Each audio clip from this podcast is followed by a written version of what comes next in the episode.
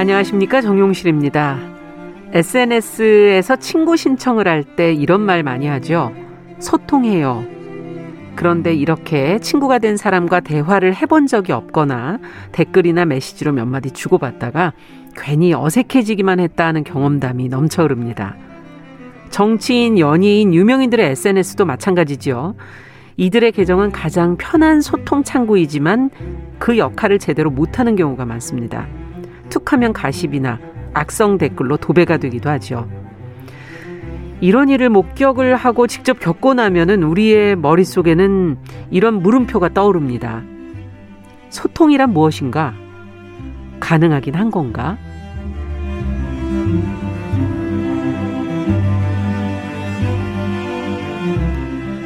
네, 정용실의 뉴스브런치가 일요일 이 시간 사람들의 마음을 만나고 있습니다. 뉴스브런치 부설 심리연구소 뉴부심 이천이십이 년 이월 이십칠 일 일요일 문을 열겠습니다.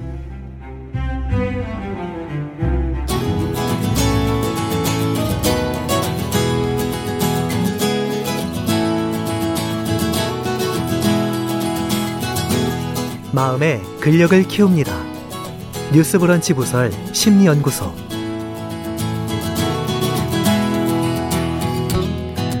네, 일요일에 함께하는 뉴스브런치 부설 심리연구소. 우리가 살아가면서 느끼는 다양한 감정들, 또 여러 상황에 놓인 사람의 마음들, 책, 영화, 심리학적 해석을 통해서 들여다보고 있습니다.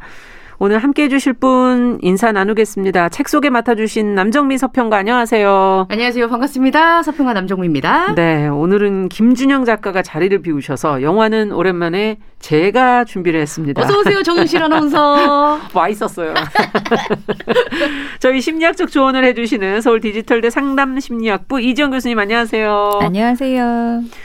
자, 오늘 주제는 저희가 소통이라는 것으로 잡아봤는데, 뭐 정확하게 말하자면 소통이 되는 게 아니라 지금 소통이 안 되는 음. 소통 부재, 소통의 어려움, 이걸 좀 얘기를 해볼까 하는데요. 앞서 말씀드린 것처럼 뭐 에스엔에스, 뭐 여러 가지, 뭐 여러 곳에서 이 소통이란 말이 많이 사용이 되고 있는데, 사실은 소통보다는 단절, 갈등, 이 문제가 어, 주로 많이 언급이 되는 것 같아요. 맞아요. 예, 왜 안 될까? 아, 일단 요즘에 예. 보면 그런 생각이 드네요. 예. 줄임말을 너무 많이 쓰잖아요. 아, 진짜 그렇죠. 예, 십 대들도 그렇고 이제 그 그룹에 속한 사람들끼리 줄임말을 쓰다 보니까 음. 어, 같은 나라에서 같은 나라말 쌈이 맞아요. 정말 삼.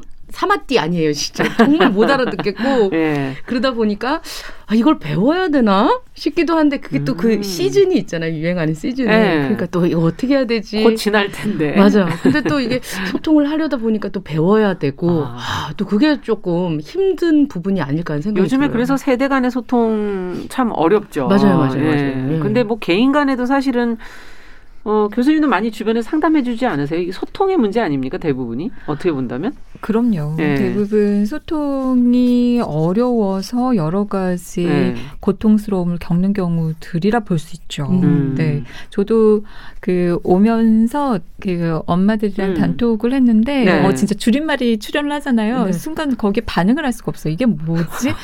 그래서 이걸 찾아봐야 되는데 바빴고 찾지를 못하니까 결국 답을 못하는 걸로. 어, 그렇죠. 맞아, 맞아, 맞아. 어, 진짜. 정말 네. 어, 표면적으로 사실 또 대화가 된다고 해서 진짜 대화가 되는 걸까? 그쵸. 뭐 그런 생각도 들기도 하고. 네. 네. 정용실 아나운서는 음. 소통 전문가잖아요, 사실. 관련된 방송으로 맨날 하죠. 네. 어때요? 그 요즘에 네. 이렇게 어떻게 보면 좀 노하우나 이런 음. 것들이 있나요? 글쎄, 일단 열어야 되고 낮춰야 되는 것 같은데 음. 이게 불평등한 건 소통이 아닌 것 같더라고요. 서로가 음. 약간 다른 입장에 너무 있다 보면 맞아, 예, 서로를 이해하기가 좀 힘들어지고, 지금 또 그런 시대이기도 하고 참 고민이 많습니다. 소통이 힘들죠. 네. 네. 왜 이게 중요한 겁니까? 근데 안 하고 살면 되죠, 그럼 뭐. 안 그렇습니까, 이 교수님? 참 인간이기에 그럴 수가 없는 것 같아요. 음, 맞아요. 소통이라는 걸 우리가 이제 오늘 들여다볼 건데, 그 말 자체를 들여다보면 서로 마음이 통하는 것이다. 음. 그러니까 서로 가지고 있는 어떤 생각, 전달하고자 하는 그런 뜻이 음. 오해 없이 음. 우리 오해가 많이 되잖아요. 그렇죠. 그 오해 없이 전달이 되는 것을 말하는 거죠. 근데 우리 모두의 마음을 들여다보면 다 내 마음을 알아주기를 원해요. 맞아요. 그걸 안 알아주잖아요. 음, 그러니까 네. 힘들죠. 나도 지금 내 마음을 모르는데 내가 너 것까지. 여기에서 이제 오늘은 다루지 않겠지만 네. 내가 나와의 어떤 소통도 굉장히 핵심적인 음, 부분이죠. 음, 맞습니다. 내가 나와 대화가 되지 않으니까 나도 내 마음을 몰라요. 맞아요. 근데 오늘 이제 다른 사람들과의 대화를 소통을 얘기를 해볼 텐데 음. 그렇게 내 마음이 전달이 되면 시원하고 만족스럽고 통하는 느낌을 받. 근데 진짜 이런 경험이 쉽지가 않잖아요. 음. 여러분들은 뭐 언제 이런 느낌 받아보셨어요? 네, 가끔 받죠, 가끔. 네, 네. 가끔. 네. 근데 이게 왜, 주, 왜 그렇게 중요하냐?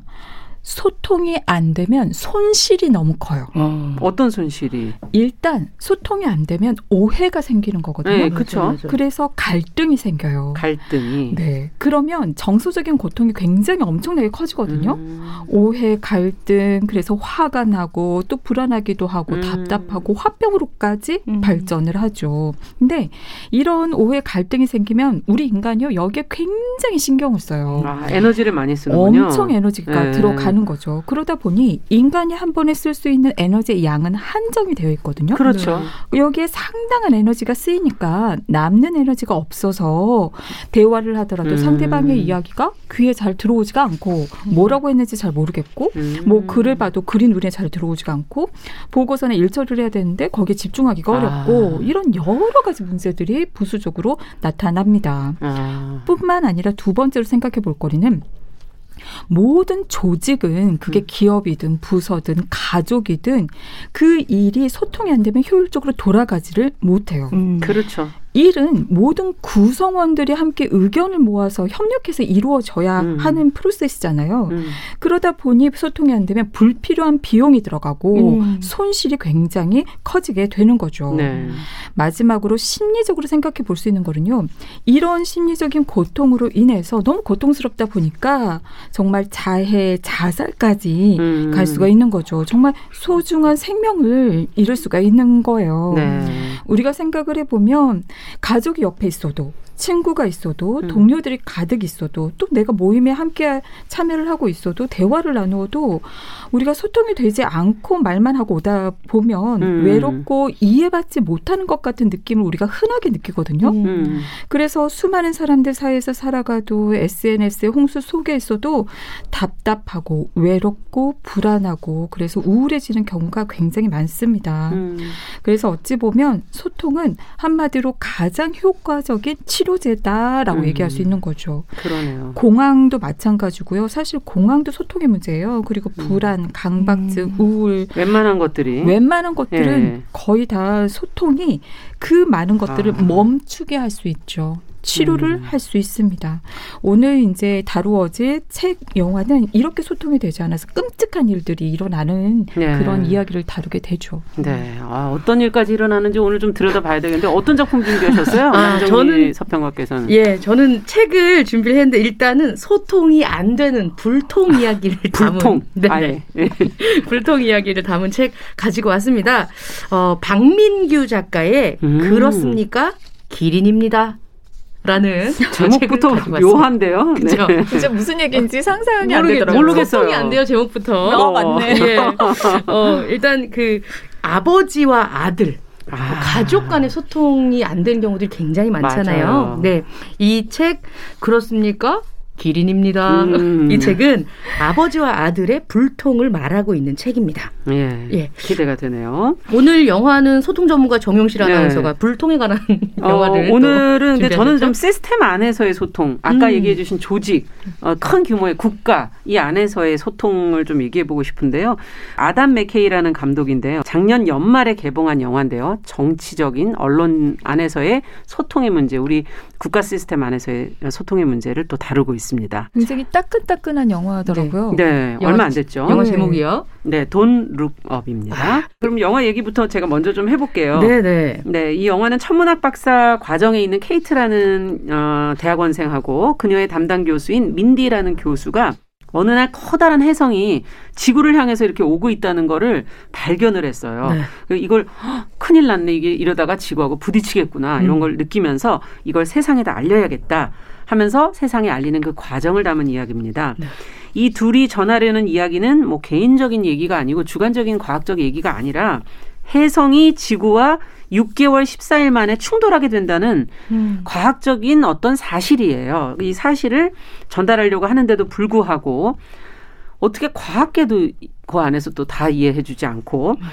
국가의 지도, 지도자한테 이건 국가 지도자의 전 세계 지도자가 모여서 해결해야 될 문제니까 국가 지도자를 찾아갔는데도 이거를 사실이라고 인정하지 않고 언론, 에스엔에스 이런 걸 통해서 진실한 얘기를 소통하고자 하는데 그게 얼마나 어려운 일인지를 이제 보여주고 있습니다. 음.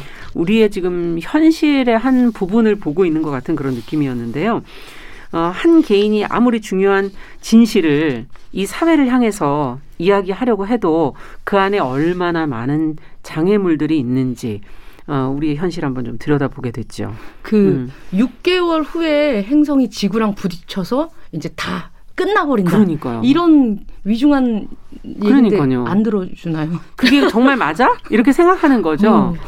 그 케이트와 민디 교수가 그래서 이거를 과학계를 겨우 설득해서 어, 지구와 혜성이 충돌한다는 이 사실을 전하로 어, 오글소프라는 박사님의 도움을 받아서 네. 급박하게 대통령을 만나러 이제 갑니다.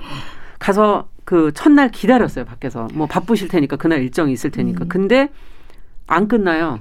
만나주질 않는 거예요. 그래서 왜 그런가 보니까 큰일이 터졌어요. 그날 신임 대법관으로 지명한 사람이 문제가 생겨가지고 이 어, 대통령이 이름이 올린이거든요. 아. 올린 대통령이 위기에 몰리게 된 거예요. 아, 본인이 그러니까 추천했는데. 그 신임 아. 대법관의 문제로 본인이 이제 위기에 처하니까 음. 지금 새로 임명해야 되는 거예요. 누군가를. 아니면 어떻게 이 문제를 풀 건지. 이, 이 문제는 지금 중요하지 않아요. 지금 멸망보다 지금, 지금 내, 내가, 내 목숨이 더 중요한 거죠. 그날은 못 보고 어, 다음 날 이제 다시 오라 그랬어요. 그래서 드디어 대통령 올린과 이제 만남이 성사가 됩니다. 딱 시간은 이십 분이 주어졌고 민디 교수가 벌벌 떨면서 이제 설명을 하는데 음. 시작부터 올린하고 비서실장 그 아들이기도 하죠. 비서실장이 듣기를 벌써부터 지겨워하는 거예요. 하품을 막 하면서 너무 힘들어요. 네. 여기에 짜증이 난 케이트가 이게 얼마나 지금 무서운 건데 모르는구나. 그래서 음. 이 위력이 어떻게 되는지를 설명하는데 히로시마 원폭에 십억 배의 위력이 있다고 설명을 합니다. 소리 높여서. 그런데도 믿지를 않아요. 음. 왜 믿지 않나 얘기를 들어보면 이들이 어느 학교냐. 그리고 그들의 인종이 또 어떻게 되느냐. 어, 당신들 어느 학교에. 네. 아. 이런 것들이 이제 물어보면서 그 학벌 인종에 대한 선입견으로 자기네가 좀 더 나온 곳에 확인을 하겠다. 음. 그래서 명문대에다 확인을 하고 삼 주 뒤에 있을 또 중간 선거가 있기 때문에 이게 이게 지금 나오면은 별로 좋지 않으니까 그 삼 주 기간 동안에 자기가 명문대와 나사라는 어. 곳에 검토를 시켜서 처리를 하겠다고 일단은 그 자리가 마무리됩니다. 결국은 그 모든 결정의 중요한 것은 권력을 지키는 일인 거죠. 중간 선거가 더 중요한 거죠. 음. 무엇이 더 중요한가를 보여주고 있고 그러면서 이 얘기 밖에 나가서 하지 말라고 완전 기밀이라고 얘기를 했습니다. 그래도 어딘가에는 빨리 얘기를 해야 될 것 같은데. 그렇죠. 그러니까 네. 가만히 못 있고 이제 음. 언론사로 갔어요. 네. 거기 어, 더 뉴욕 헤럴드라는 이름으로 나오는데 굉장히 유명한 언론사로 이제 거기서 나옵니다. 네. 언론사 간부들이 모였어요. 이들의 얘기를 듣기 위해서. 근데 제일 먼저 하는 거는 팩트 체크를 합니다. 근데 이거는 사실 필요하긴 한데요. 이거를 주장하는 사람들 입장에서 볼 땐 참 답답한 과정인 거죠. 음. 팩트 체크를 하고 또 정부가 이거 말하지 말라 그랬으니까 보안 문제를 어기는 거니까 법적으로 정부하고 소송이 붙을 수 있으니까 법적인 대응을 어떻게 해야 되는지 그것도 막 생각하고요. 그리고 더 한술 더 떠서 민디 교수가 막 설명을 하고 있는데 그걸 듣더니 그의 그, 그 표현 방식 이게 미디어 트레이닝이 좀 필요하다는 거. 어. 어더더더더 이렇게 말씀을 하시니까 미디어 트레이닝이 필요한 사안이라고 막 지적을 합니다. 아, 지금 행성 날아오고 있는데. 그럼 그건 상관이 없는 거예요. 방송 중심적인 거죠. 이거 너무나 어떻게 본다면. 참. 아, 그래서 다행히 그래도 민디 교수와 케이트가 그 최고 그 방송사의 최고의 쇼인 데일리 립 쇼에 이제 출연하게 됩니다. 이건 대중적으로 거기서 아주 엄청 인기 있는 프로그램으로 나오는데요. 음. 지식 엘리트들로 가득한 방송국에 이제 출연 날 갔어요. 네. 막 분주하고 화려하고 막 긴장이 되는 거예요. 이 둘은. 그래서 민디 교수와 케이트가 긴장을 하는데 특히 민디 교수는 자기 가족들, 부인이 너무 좋아하는 프로그램이고 음. 가족들이 지금 다 이걸 지켜보고 있을 거라는 걸 아는 거죠. 거기에 출연을 하게 되니까 가슴이 막 뛰는 거예요. 압박감에 도저히 안 돼. 신경안정제를 먹습니다. 그러고도 숨을 쉴 수가 없어서 난리가 나죠. 음.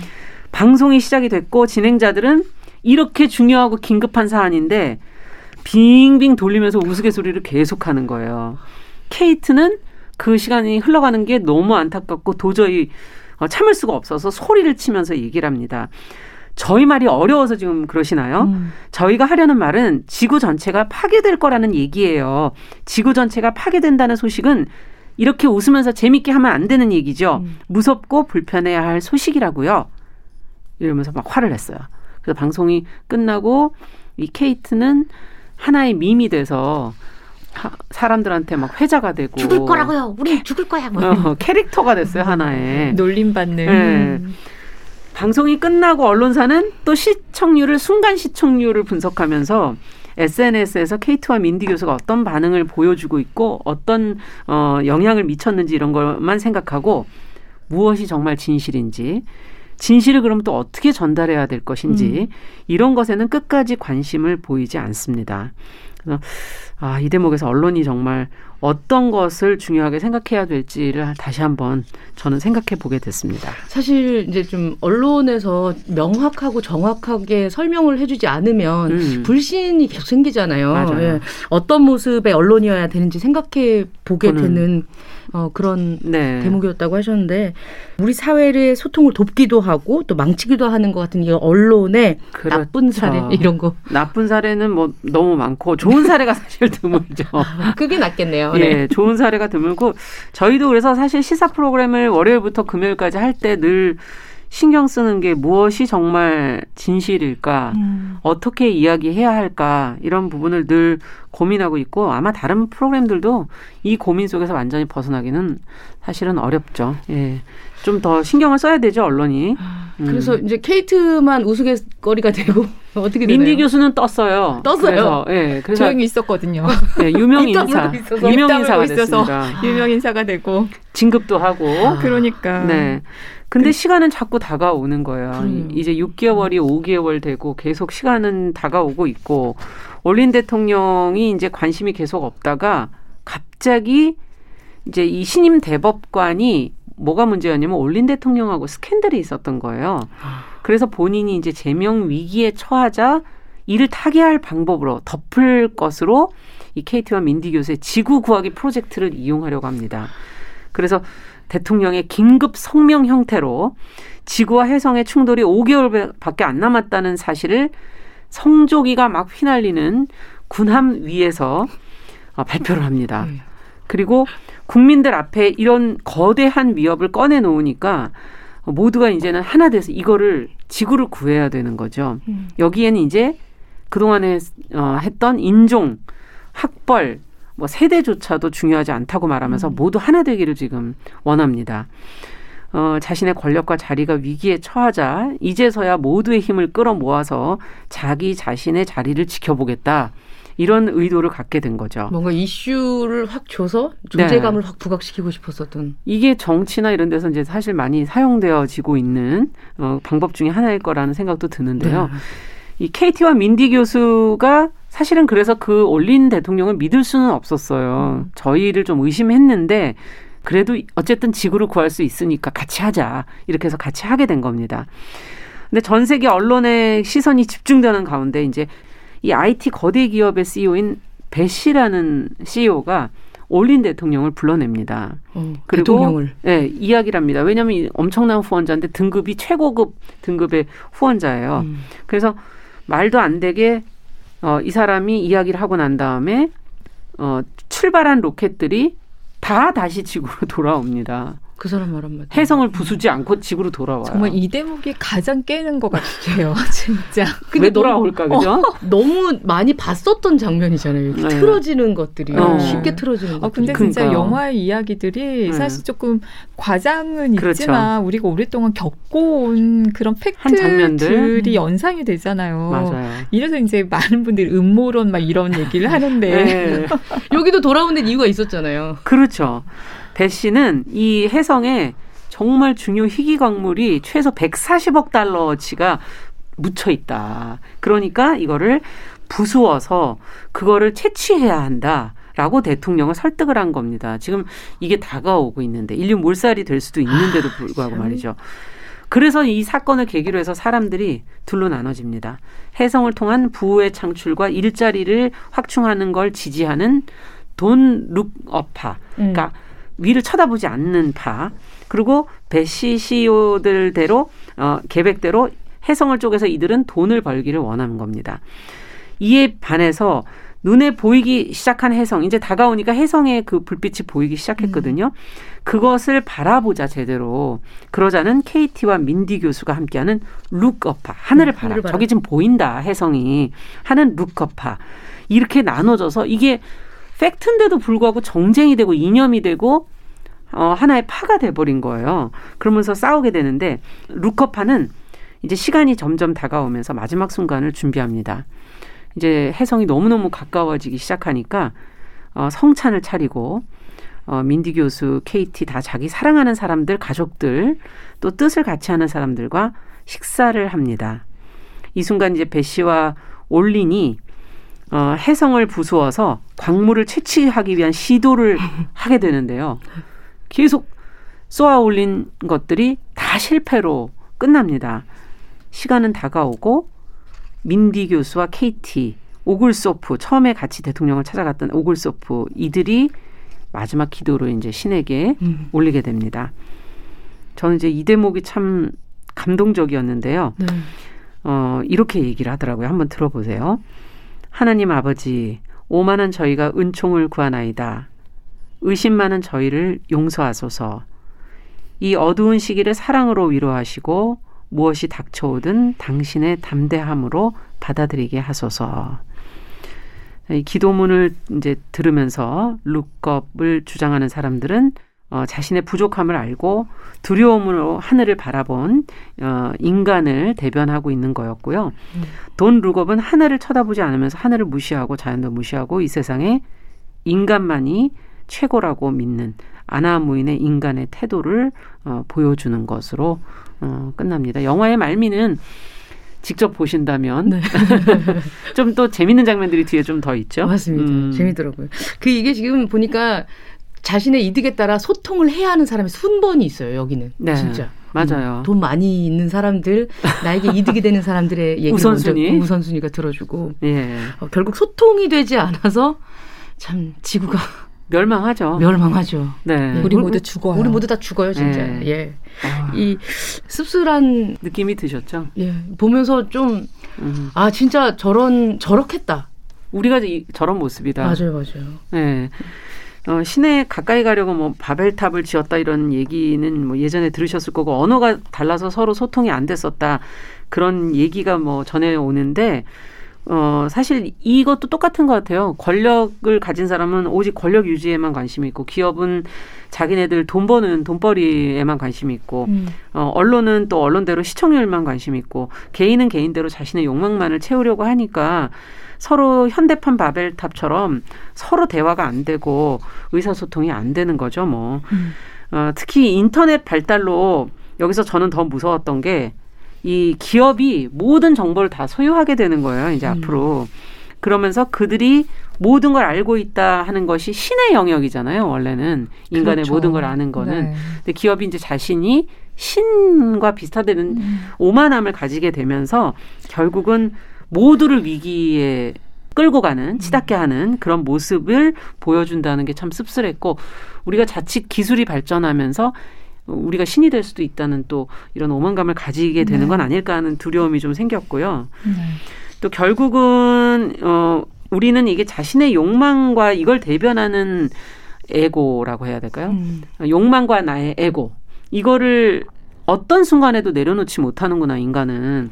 그래서 진정한 어떤 위기를 해결해야 되는데 우리 안에 수많은 장애물들, 뭐 앞서 말씀드린 뭐 욕망이라든지 에고라든지 이런 것 때문에 결국은 잘 안 되는구나 하는 우리의 모습을 또 좀 한번 들여다볼 수 있었던 것 같아요. 여기 보면 이제 돈 관련된 나는 내가 내가 개발해 놓은 모든 컴퓨터나 이런 것들로 너가 언제 어떻게 죽는지도 알고 있어. 그러니까요. 혼자 쓸쓸하게 죽겠군요. 이렇게 얘기를 하고 하잖아요.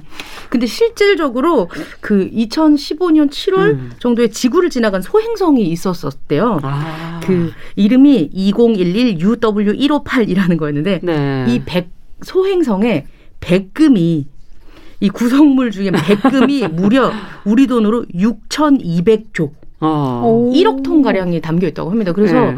이거를 이제 가져오고 싶은 마음이 있었던 거군요. 예, 이게 실질적으로 있어서 사람들이 이게 위험을 생각 안 하고 야 저거 하면 돈 벌겠다 그래서 새로 지금 우주 소행성을 잡으러 다니는 그리고 우주 로켓을 쏜 것들이 많잖아요. 네. 그럼 그 쐈었던 찌꺼기나 그 쓰레기를 이렇게 예전에 우리 먹개비라 그러나요? 이렇게 탁 던지면 음. 점성 있는 것들로 땡겨오는 그런 걸로 실제, 실제로 지금 이천이십이 년부터 트렌드가 되어 있는 우주 사업 중에 하나래요. 이야. 그러니까 이게 돈이 엮이면 무섭네요. 정말. 무섭죠. 네. 현실이군요. 맞습니다. 네. 아, 참 소통이 돼야 됩니다. 네. 강력하게 얘기를 해야 되는데 나, 대통령이 날 만나줄까요? 안 만나줄까요? 이 교수님은 어떠세요? 여기에서 어떤 소통의 문제를 보셨어요? 어, 이 영화에서 보면 진짜 이 욕망, 욕심이 얼마나 강력한가가 이렇게 잘 드러나는 것 같아요. 음. 모두가 자신의 그런 욕망을 채우기 위해서 상대방이 전달하고자 하는 이야기를 듣지 않잖아요. 네. 진짜 이 영화에서는 모두 자기 듣고 싶은 것만 들으려 음. 한다. 맞아요. 확증 편향이라고 그러나요? 그렇죠. 예. 이게 이제 문제인 거죠. 예. 근데 왜 그럴까 이런 생각을 또 해보게 되거든요. 음. 근데 사람들은 태어나면서 우리가 수많은 자극들, 수많은 음. 사건들이 막 다 오잖아요. 음. 이걸 처리하지 않으면 우리는 혼란스러워서 죽어요. 어지러워서. 음. 그래서 모든 인간은 그걸 이해하는 틀을 형성하게 되거든요. 네. 아까부터 시작해가지고 나라는 사람은 어떤 사람, 다른 사람들은 어떤 사람, 세상은 어떠하고. 근데 이 틀이 굉장히 우리가 인간이 살아가는 데 중요하거든요. 근데 음. 이 틀이 흔들리는 것을 우리는 굉장히 두려워해요. 아. 자신의 세상이 흔들리고 무너지는 것이거든요. 음. 그 이해의 세계가 자신의 세계인 거고 실제로 자기가 현실에서의 세계도 그 세계인 거고 음. 그래서 자신의 세계가 흔들리고 무너질까 봐 그 두려움으로 인해서 우리는 보려 하지 않아요. 들으려 하지 음. 않지요. 자신의 세계를 유지할 수 있는 정보만 그래서 취하려고 하는 것입니다. 진짜 전 인류가 죽든지 말든지 아들이 죽든지 말든지 언론에는 진짜 시청률, 시청자 반응만을 음. 그렇게 따라가게 되는 거죠. 근데 여기서 주목할 만한 게 있어요. 음. 거기 배 씨라고 나오는 기업가의 표정이 굉장히 독특하다는 생각 안 드셨어요? 들었죠. 네. 그죠.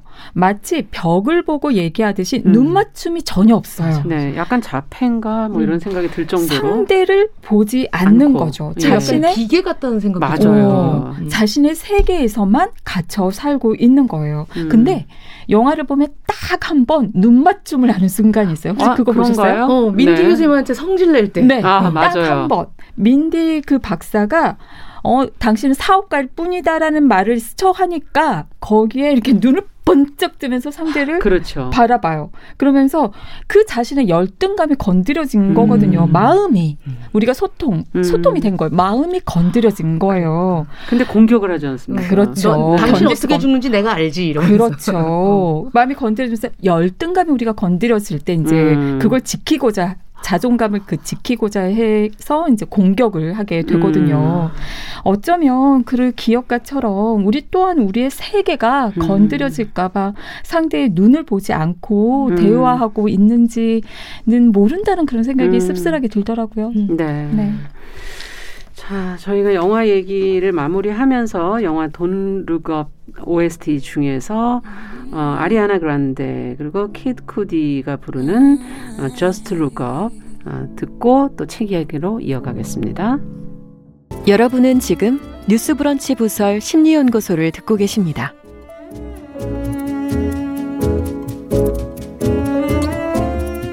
뉴스브런치 부설 심리연구소 뉴부심 오늘은 소통이 부재한 사회 또 소통이 부재한 관계 이것을 주제로 이야기를 나눠보고 있습니다.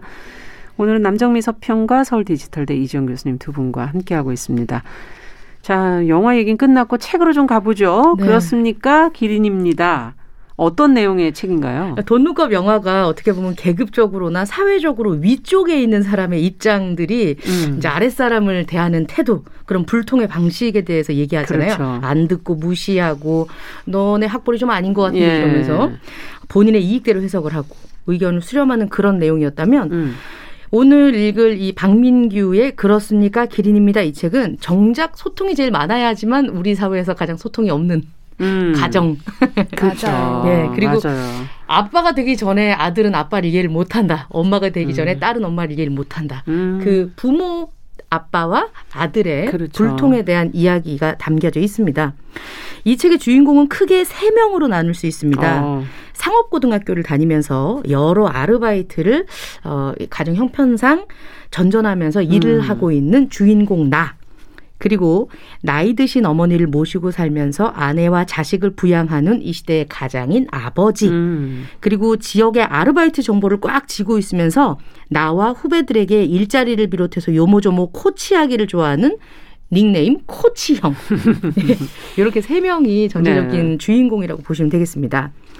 주인공 나는 넉넉하지 않은 집안 사정 때문에 늘 아르바이트를 해왔습니다. 아. 나는 지금 시급 천 원을 받으면서 편의점에서 아르바이트를 하고 있는데요. 네. 이 작품이 이천사 년에 발표된 작품이거든요. 그러니까 지금부터 한 이십여 년 전에 물가 상황을 고려하셔서 뭐 십 배 정도 오른 음. 액수로 계산하시고 들으시면 편할 듯 합니다. 어느 날 코치 형이 야, 너 푸시업 잘하냐? 이렇게 물어옵니다. 음. 시급이 세 배나 많은 일이 있는데 아 그거 시간당 삼천 원 주잖아. 어? 어. 가야겠지요. 예. 네. 그래서 가봤더니 출근길 제일 러시아워일 때 예. 그 직장인들이 지하철을 타면 푸시하는 그런 있어요. 있죠, 있죠. 예. 예. 옛날에 있었던 거죠. 요즘에도 있어요. 요즘도 있어요? 음. 예. 아니, 있어요. 아직도 바쁜 시간 그... 못 들어가게 하죠. 요즘에는 밀어주는 건 아니고 아. 더 이상 타지 못하게 문 앞에서 하시는 분들이 있어요. 예. 그 만원 지하철에서 사람을 푸시해서 밀어넣는 그 푸시맨. 일명 아. 푸시맨 알바를 하는 거였습니다. 네. 그러니까 너 푸시업 잘하냐 이 아, 말이 푸시군요. 예, 푸시 잘하냐? 팔에 힘이 좋냐? 이렇게 체력이 굉장히 강하냐? 뭐 이런 느낌이었던 네. 거죠. 제일 환승이 심한 구간이죠. 음. 뭐 이제 개봉역, 신도림역, 신도림역 난리 맞아요. 납니다 여기. 저 사당역에서 한번 튕겨 나갔어요. 저는 포기합니다. 진짜 맞아요. 예, 다음 차도 근데 네. 더 꽉꽉 껴 있을 때가 있잖아요. 맞아요. 뭐 기다려 봤자예요. 예. 그래서 미쳤어요. 이제 너무 가서 정말 사람을 막 밀어 넣는데 네. 처음 첫날 이 일을 하고 돌아온 나는 아. 왜 삼천 원을 주는지 알겠다. 왜 세 배나 돈을 주는지 알겠구나. 그렇죠. 그냥 주는 게 없죠. 예. 근데 여기에 보면 가장 많이 나오는 그 생각하는 셈법, 그러니까 숫자에 대한, 수에 대한 얘기를 해요. 음. 하지만 나의 산수로 보면 한 시간 일하고 천 원 받는 것보다 한 시간 일하고 삼천 원 받는 게 훨씬 낫잖아. 음. 그럼 나의 산수대로 이 일을 해야겠어. 아. 라고 생각을 합니다. 여기에 어떤 말이 나냐면 산수에 맞춰 일을 할수록 말수가 적어졌다. 힘들어가지고. 힘들어서. 이렇게 표현을 하고 있어요. 네, 공감되네요. 음. 네. 돈 벌러 온 나에게 주변 사람들은 이제 푸시맨 선배들이 얘기를 합니다. 음. 야, 막 밀어. 태워 보내야 해, 이 사람들. 사람이라고 생각하지 마. 시간 안에 태워야 돼. 짐짝이라고 생각해. 어, 너무한데? 그러니까 예. 미는 사람들이 그렇게 나를 생각했을 거라고 생각하니까 어, 기분이 갑자기 나쁜데요? 그죠. 네. 그렇지만 막 집어넣으라고. 음. 이건 본인들의 일이고 지하철 시간 맞춰서 보내야 되고 아. 그들은 시간에 맞춰서 회사를 가야 된다는 얘기예요. 아. 예. 그 말을 듣고는 딱 막 밀고 짐짝처럼 막 쑤셔놓고 한 번 밀고 나서 출발한 지하철 플랫폼에는 네, 안경, 다리, 막 넥타이, 핀, 뜯어진 단추 여섯 개 막 이게 인류의 분실물들이 여기저기 어. 막 흩어져 있습니다. 이런 짐짝을 사람을 짐짝 취급하는 푸시맨 일을 하고 있는데 네. 푸시맨 일이 고되다 보니까 그만두는 알바생들이 많은 거예요. 그렇겠죠. 예, 여름 방학 시작 때쯤 한 알바는 팔월까지. 여러분 생각해 보세요. 여름 방학 내내 이 사람들 아. 엄청 많은 이걸 했으니 얼마나 아, 그 고통이 타고 계신 분들도 고통이 음. 장난이 아니었을 거고요. 사람들이 애들이 많이 알바생이 그만둡니다. 음. 근데 승진 아닌 승진을 해요. 어, 이 주인공이? 네, 주인공이 승일이라는 친구인데 승진 아닌 승진을 하는데 승진이 뭐냐면 뭡니까? 제일 메인 칸으로 보내지는 거예요. 제일 힘든 거 아니에요? 네, 네. 그게 우리가 보면 플랫폼 사 삼 번이 제일 회사랑 네. 출구랑 가깝다 그러면 거기만 몰리잖아요. 그렇죠. 줄이 길어요. 그쪽에서 일을 하게 됩니다.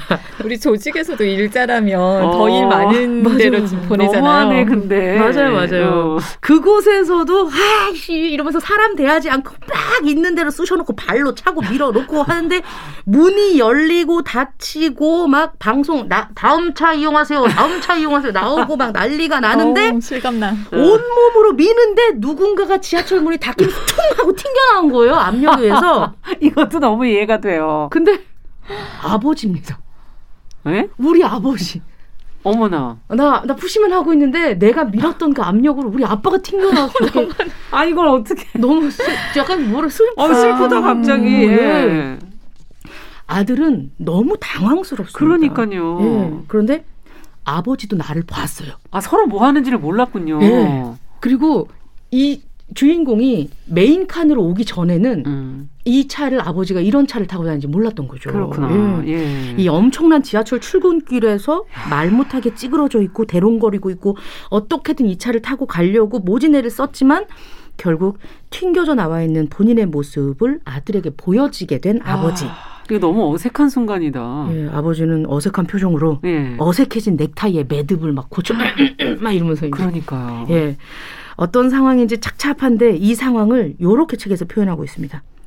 매듭의 바깥은 더없이 소란스러운데 아버지와 나 사이엔 우주의 고요 같은 것이 고여드는 기분이었다. 음.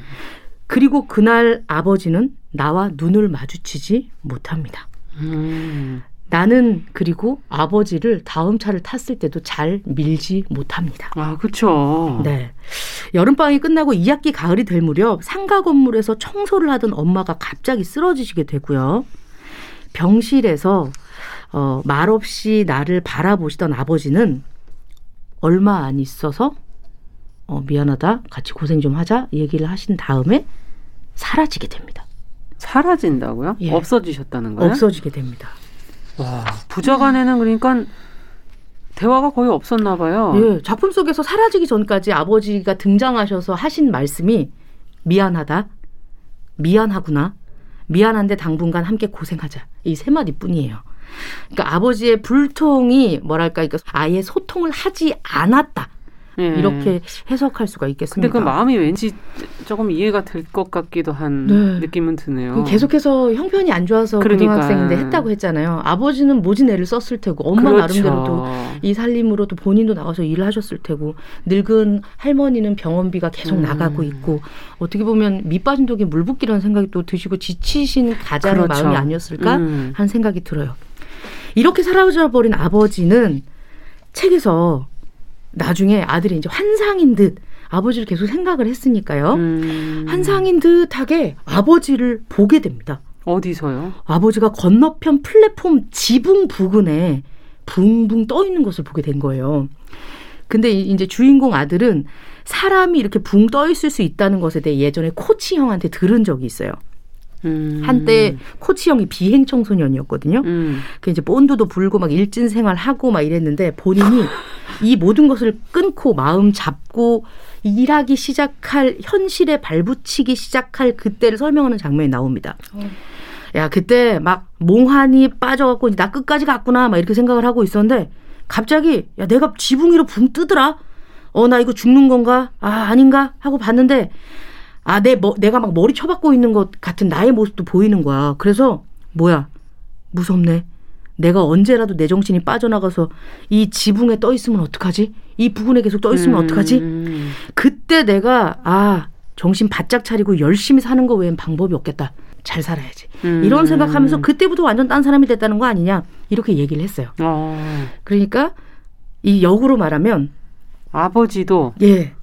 정신 차리고 열심히 바짝 이거 모든 모진 애를 쓰면서 살았는데 안 되니까 안 되니까 이제 약간 좀 뭐랄까요, 힘들어서 놓으신 거군요. 그렇습니다. 이 부분의 어느 지붕에 이젠 아버지가 떠 있습니다. 아... 다시 말하면 열심히 살아도 별반 다를 바가 없다. 이런 생활에 지쳐서 땅에서 열심히 생활하는 루트에 맞추지 않고 부유하게 된 것을 이렇게 표현하지 않았나 하는 생각이 들어요. 네. 그러면 아버지를 언젠가 다시 만났을 때 이제는 좀 그 불통을 아버지께서 좀 끊어내실 수 있지 않을까, 아니면 음. 아들하고 대화가 이제는 좀 되지 않을까 이런 생각 드는데. 네, 방금 이제 환상으로 아버지 음. 붕붕 떠 있는 아버지를 따라서 이렇게 내려왔더니 아버지가 싹 지상으로 내려와서 저기 한켠 벤치에 딱 앉으신 거예요. 음. 어, 그래서 이때 발 달려갑니다. 아버지가 사라지기 음. 전에. 근데 아버지가 내려오는데 그 아버지의 모습이 기린의 모습인 거예요. 기린? 기린. 초식 동물의 어. 대명사인 기린. 아. 근데 저 기린의 모습을 하고 있는 저 모습을 봐도 아버지인 걸 알겠어요. 왜냐하면 나는 아버지 출근할 때 아버지의 옷, 양복 이런 걸 밀어봤거든요. 그렇죠. 지하철 푸시맨을 네. 하면서. 그래서 아버지가 살아있기 전에 막 뛰어가서 이런 얘기를 합니다. 아, 어떻게 된 거예요. 할머니도 이제 병원으로 모셨고 어머니도 회복 중에 있어요. 선배가 또 나한테 일을 함께 하자고 해서 이제 경제 사정도 차차 좋아질 거예요. 음. 그러니까 돌아오세요. 네? 아버지 걱정하지 않으셔도 돼요. 하지만 아버지는 아무런 대답을 하지 않습니다. 아들이 간절히 말하죠. 한마디만 해주세요. 네? 우리 아버지 맞죠? 아버지 그것만 얘기해 주세요. 그러자 기린은 자신의 아빠를 내 손 위에 포개더니 천천히 말합니다. 그렇습니까? 기린입니다. 어... 기린의 말과 세상은 그 인간의 말과 세상과 다르죠. 그렇죠. 소통할 수가 없습니다. 음. 아버지의 이 말은 소통하지 않겠다라고 선언하는 것과 마찬가지인 듯 하고요. 음. 어, 사실 이렇게 하고 이제 소설이 끝나거든요. 네. 어, 약간 열린 결말인가 혹은 약간 어떻게 해석해야 그러니까 되나. 그러니까 어떻게 해석해야 되나. 예. 네. 가슴이 아프네요. 좀 음. 듣고 보면 음. 아버지는 더 이상 어, 나 사람 아니야. 사람처럼 안 살아. 나 인간 아닌데. 이렇게 얘기하는 선을 긋는 것 같기도 하고요. 보면 이제 아버지가 언젠간 또 누군가의 아빠가 될 아들에게 현실에 대해서 혼자 짊어지지 말고 야 이건 좀 힘들었어. 음. 어, 내가 좀 미안한데 좀 아빠한테 좀 용기도 주는 얘기 좀 해봐라. 뭐 이런 얘기도 하시면서 본인의 아픔과 무거움, 힘듦에 대해 조금이라도 얘기를 했었다면 참 음. 어땠을까. 본인이 힘들다는 표현도 하고 그럼요. 가족들, 주변인들에게 상황을 좀 얘기를 했으면 마음의 짐은 덜지 않았을까. 불통에 불통이 되진 않았을 텐데 하는 안타까운 마음이 들었어요. 그러네요. 아버지는 왜 이렇게 얘기를 하지 않았을까? 예. 이 무언의 불통은 어떤 의미일까? 뭔가 어, 너무 힘드신 상황은 이해가 되는데 네. 그걸 좀 나눌 수 있는 사람이 한 사람이라도 있었으면 좀 더 좋지 않았을까 이런 생각도 드네요. 맞아요. 그렇다면 아버지가 앞서 기린이라고 얘기한 그렇습니까? 기린입니다. 음. 이렇게 얘기한 기린은 뭘 상징하는 걸까요? 일단 기린은 초식동물의 대표주자죠. 예. 약육강식이 지배하는 자본주의 체제에서 초식동물 기린이 되어버린 아버지. 일단 좀 어, 여기서 패배했다는 것을 음. 어, 그 거친 이 정글에서 패배했다는 아. 것을 나타낼 수 있고 네. 기린의 목이 길잖아요. 예. 웬만해서 눈 맞출 사람이 없죠. 맞아요. 예. 이러한 체제로부터 벗어나고 싶다. 나만의 생각과 생활과 눈 시각으로 보고 싶은데 음. 아 그거를 어, 살고 싶다는 아버지의 욕망을 좀 엿볼 수, 수 있지 않을까 예, 하는 음. 생각이 들어요. 사실 우리 부모님도 꿈이 엄마고 아빠는 아니었을 거 아니에요. 그렇죠. 하고 싶었던 것들도 많으셨을 텐데 현실과 싸우고 때론 또 도피하고 싶은 욕구가 있으셨을 텐데 가족을 부양하고 현대사회를 살면서 이제 얌전한 초식동물로 바뀌어만 했고 음. 이제는 지쳤다라는 것을 좀 표현한 것이 아닐까 음. 하는 생각이 들어서 좀 마음이 아팠어요. 그러네요. 예. 네. 어떠셨어요, 이 교수님? 어, 이거, 이 경우는 불통이라기보다는 그냥 무통이라고 그래야 될까요? 소통을 아예 안 하려고 하는 그런 모습. 왜 이렇게 됐을까요? 아마 처음부터 그러지는 않았을 거예요. 근데 우리가 이제 왜 이렇게 되었을까 들여다보면 진짜 많은 가족 안에서 저도 음. 어렸을 때 돌아보면 아버지랑 참 소통이 안 됐다라는 음. 참 답답했다라는 생각이 들거든요. 음. 근데 참 비일비재하게 일어나는 일인데 대화가 갈등으로 이어지는 음. 그래서 어, 대화가 더 이상 이어지지 못하는 그런 경우들이 있는데 첫 번째로는 어, 대화를 한다고 하고 소통을 한다고 하는데 자꾸만 조언을 하게 돼요. 음. 우리가 음. 힘들어하는 자녀나 사람들을 보면 우리 도와주고 싶잖아요. 그렇죠. 해결해주고 음. 싶잖아요. 그리고 알고 있는 거 가르쳐주고 싶고 음. 어, 그 친구 때문에 힘들어. 어, 그러면 놀지 마. 음. 뭐 이렇게 맞아, 맞아, 맞아. 그 음. 마음을 알아줄 여유가 없는 거죠. 음. 근데 사실요. 조언은 각 개인의 바운더리, 경계가 있거든요. 네. 그 경계를 침범하는 행위예요. 음. 아. 음.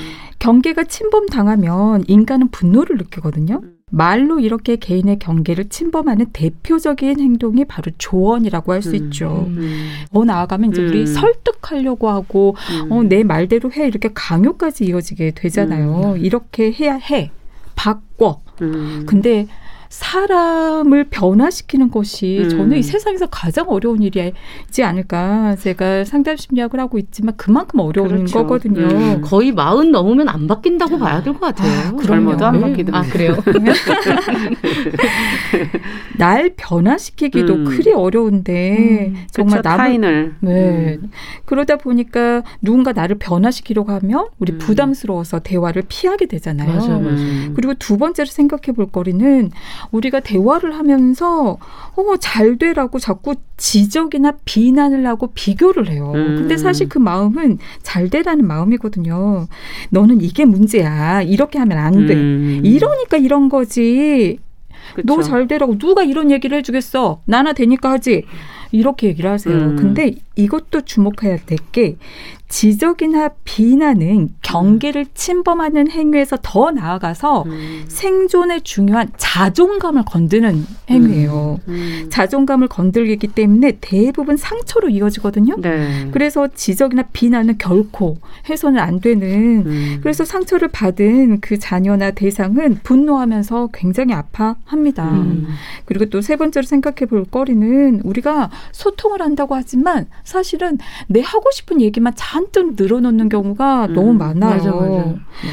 상대방에게 관심을 두지 않는 거죠. 음. 궁금해하거나 묻지 않고 일방적으로 대화를 한다거나 그 대화를 하면서 상대가 불편해하지 않을까 자기 얘기하는 거. 네. 내가 이 침묵이 침묵을 벗어나서 그 시간을 채워주겠어. 그래서 일부러 음. 자신의 말을 일부러 희생해서 많이 하시는 분들이 계세요. 네. 근데 모든 사람들은 음. 자기 이야기를 하고 싶어요. 음. 말수가 없는 사람도요. 그 말을 들어줄 대상을 못 찾을 뿐이지. 그렇죠. 음. 사실 자기 얘기 굉장히 하고 싶거든요. 그 음. 얘기 잘 들어준 사람한테 그런 얘기하죠. 야 오늘 나, 나만 얘기했는데 야 지영이가 좋은 애다 야. 어, 용실 괜찮아. 어, 이러면서. 네. 네. 근데요. 음. 소통이라는 것이 내 말이 어떻게 이해되었는지 확인하는 것까지 포함하는 거거든요. 음. 그런데 우리는 되게 이 과정을 거치지 않으려 해요. 음. 왜냐하면 두렵거든요. 음. 제대로 전달이 되지 않았을까 봐. 또는 상대가 내 얘기를 비판적으로 생각을 할까 봐. 그 두려움에 확인하려 하지 음. 않는 거죠. 음. 이렇게 상처를 받고 쌓인 감정으로 인해서 대화에 참여하지 않으려 하게 됩니다. 음. 자, 그럼 끝으로 좀 정리를 해 주시죠. 이 교수님. 네. 우리가 소통이 이렇게 중요하고 소통으로 나아가기 위해서 그럼 어떻게 해야 하냐 이런 생각을 해볼 텐데요. 소통이 잘 되지 않는 이유는 안전하지 않아서거든요. 네. 이렇게 뭐 조언, 설득 이런 여러 가지 것들이 어, 위험하게 느껴지는 음. 거죠. 그래서 가장 먼저 안전한 환경을 만드는 것이 음. 필요합니다. 음. 이것들을 하지 않으면서 그리고 중요한 거는 상대의 이야기를 이해하려 하는 것이 필요한 거죠. 음. 그랬을 때 우리는 안전을 느끼거든요. 그 이해한 바를 전달하는 거예요. 네. 정확히 맞지 않을 수 있어요. 왜? 우리 생각이 다 다르니까. 음. 다만 난 당신의 이야기에 관심이 있고 이해하려 노력하고 있다라는 메시지를 전달함으로써 대화에 동참할 수 있는 여유를 만드는 음. 게 필요하죠. 음. 그리고 또 두 번째로는 쌓여있는 감정이 있을 때 우리가 소통이 안 되거든요. 네. 어, 이 앙금이 있으니까 여기에서는 선, 해소, 후, 대화의 원칙에 따라서 음. 감정은 해결을 원하지 않아요. 해소를 원할 뿐이지. 음. 그래서 그 쌓인 감정을 해소를 먼저 한 후에 안전하게 해소를 한 후에 대화를 시도해 보면 어떨까. 네. 그리고 세 번째로는 공감. 우리 앞에 주제 다루었었잖아요. 음. 이 공감을 통해서 어, 해소를 도와주면 음. 어, 그 이후에 해결을 위한 대화가 효과적으로 발휘가 됩니다. 그리고 음. 많은 아버지들을 위해서 어, 공감이 어렵다면 경청부터 음. 어, 듣는 것부터 음. 어, 저는 어, 이걸 정말 강권하고 싶어요. 네. 여기 좀 나아가면 추임새도 넣어서 아 그렇구나. 음. 어, 그 말이구나. 마지막으로 소통은 마음의 전달인데요. 마음은 욕구가 음. 핵심이에요. 욕구. 음. 상대의 욕구에 내 욕구에 관심을 가져보세요. 그게 대화의 출발점이거든요. 네. 왜 얘기를 하겠어요? 욕구 때문이거든요. 음. 그걸 가능하다면 충족시켜 주어 보세요. 그리고 나는 무엇을 원하는지 솔직하게 상대에게 표현하고 전달해 보면 어떨까. 훨씬 소통이 되는 세상으로 갈 수 있을 거라 생각이 됩니다. 네. 자, 뉴스브런치 부설 심리연구소 뉴부심, 오늘은 영화 돈 룩업 그리고 소설 그렇습니까? 기린입니다. 두 작품을 통해서 소통 부재, 불통에 대한 이야기를 해봤고요. 과연 어떻게 우리가 노력해야 될지도 같이 고민해봤습니다. 남정미 서평가 그리고 서울디지털대학교 이지영 교수님 두 분과 함께했습니다. 오늘 말씀 잘 들었습니다. 감사합니다. 네, 고맙습니다. 감사합니다. 네, 일요일 열한 시 오 분에는 뉴부심, 평일에는 정용실의 뉴스 브런치와 함께해 주시기 바랍니다. 오늘 시간 여기서 마무리하겠습니다. 안녕히 계십시오.